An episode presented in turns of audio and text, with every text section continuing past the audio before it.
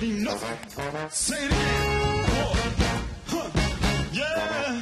What is it good for? Absolutely nothing. Oh. Huh.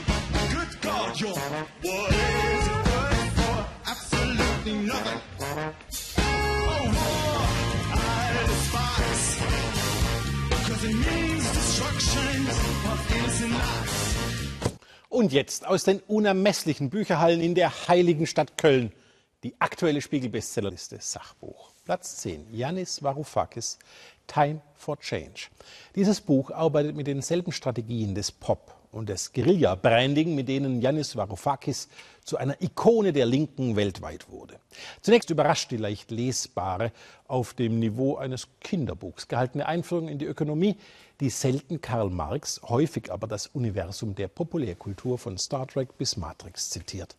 Dann aber kippt diese Erklärstunde in eine erstaunlich verbohrte und paranoide Weltsicht geoffenbarter Wahrheiten, die in dem Satz gipfelt, dass derjenige, der diese Wahrheit sieht und ausspricht, gnadenlos von der Gesellschaft bestraft wird, die es nicht erträgt, sich selbst im Spiegel der Logik und des kritischen Denkens ins Auge zu sehen. Am Ende ging mir der Doppelsinn des Titels Time for Change auf. Der Autor meint damit das Kleingeld, das er seiner Leserschaft mit dieser Broschüre aus der Tasche zu ziehen gedenkt. Platz neun. Ajahn Brahm, die Kuh, die weinte. Es mag an meiner religiösen Unempfänglichkeit liegen, aber diese moralischen Lehrstückchen aus dem Leben eines buddhistischen Mönchs über im Garten vergessene Hämmer oder das Schwimmen mit oder gegen den Strom finde ich wahnsinnig läppisch. Ein schlichter Zettel mit dem kategorischen Imperativ Immanuel Kants wiegt Wagenladungen solcher Druckwerke auf. Platz acht. Hape Kerkeling, der Junge muss an die frische Luft. Warum bleibt diese Kindheitsgeschichte eines der größten Entertainers unseres Landes im präsig-anekdotenhaften Stecken, obwohl im Mittelpunkt der Suizid seiner Mutter steht? Weil Hape Kerkeling an keiner Stelle ein kritisches Verhältnis zu sich selbst entwickelt und just jene unterhaltsame Autobiografie eines schillernden deutschen Showstars schreibt, die er im letzten Kapitel negiert. Platz sieben, Helen MacDonald, H wie Habicht. Ein Hammer von einem Buch, so gut, so eigen und so relevant, dass ich Helen MacDonald unbedingt treffen wollte. Mehr im Anschluss. Platz sechs, Wilhelm Schmid, Gelassenheit.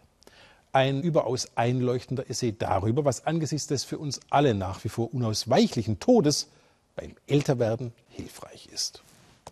Platz fünf, Jürgen Todenhöfer, Inside I S. Eine zehntägige Reise durch das vom Islamischen Staat beherrschte Territorium erfordert große Tapferkeit. Diese muss man Jürgen Todenhöfer bescheinigen, ebenso wie sein schon als C D U-Politiker und späterer Burda-Manager bewiesenes Talent zur Selbstinszenierung. Weil Todenhöfer eindrücklich Dummheit und Brutalität des I S schildert, ohne dabei westliche Ungerechtigkeiten und Anmaßungen zu vergessen, und am Ende konstatiert, nur einen anti-islamischen Staat kennengelernt zu haben, ist sein Buch eine lohnende Lektüre. Platz vier. Anne Béret, Caroline de Maigret, Audrey Divan und Sophie Maas. How to be Parisian wherever you are. Kleidungsflirt und Ernährungstipps von vier Pariserinnen. Doch Vorsicht! Ein Spritzer Parfum zu viel. Und das Buch verwandelt sich in den Ratgeber How to be a Trampel wherever you are. Platz drei. Ajahn Brahm, der Elefant, der das Glück vergaß. Noch mehr esoterische Geschichten über Wasserbüffel, Sechsjährige, die ihr Zuhause verlassen und Geistererscheinungen thailändischer Könige. Das spirituelle Pendant zu Junkfood. Platz zwei. Peter Wohlleben, das geheime Leben der Bäume. Ein studierter Forstwirt klärt auf über die Sprache der Bäume, Neubürger im Wald, den Altersrassismus in unseren Nutzwäldern und die Schattenseiten industrieller Massenbaumhaltung.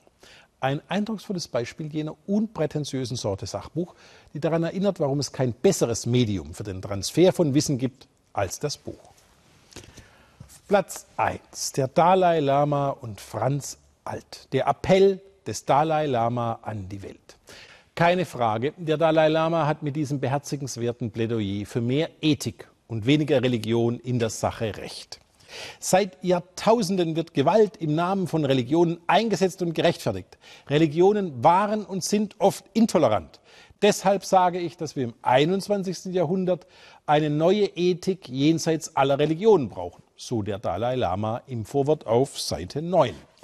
Aber was antwortet der Dalai Lama dann auf Seite fünfzehn dieses schmalen Interviewbändleins auf Franz Alts erste Frage? Erraten.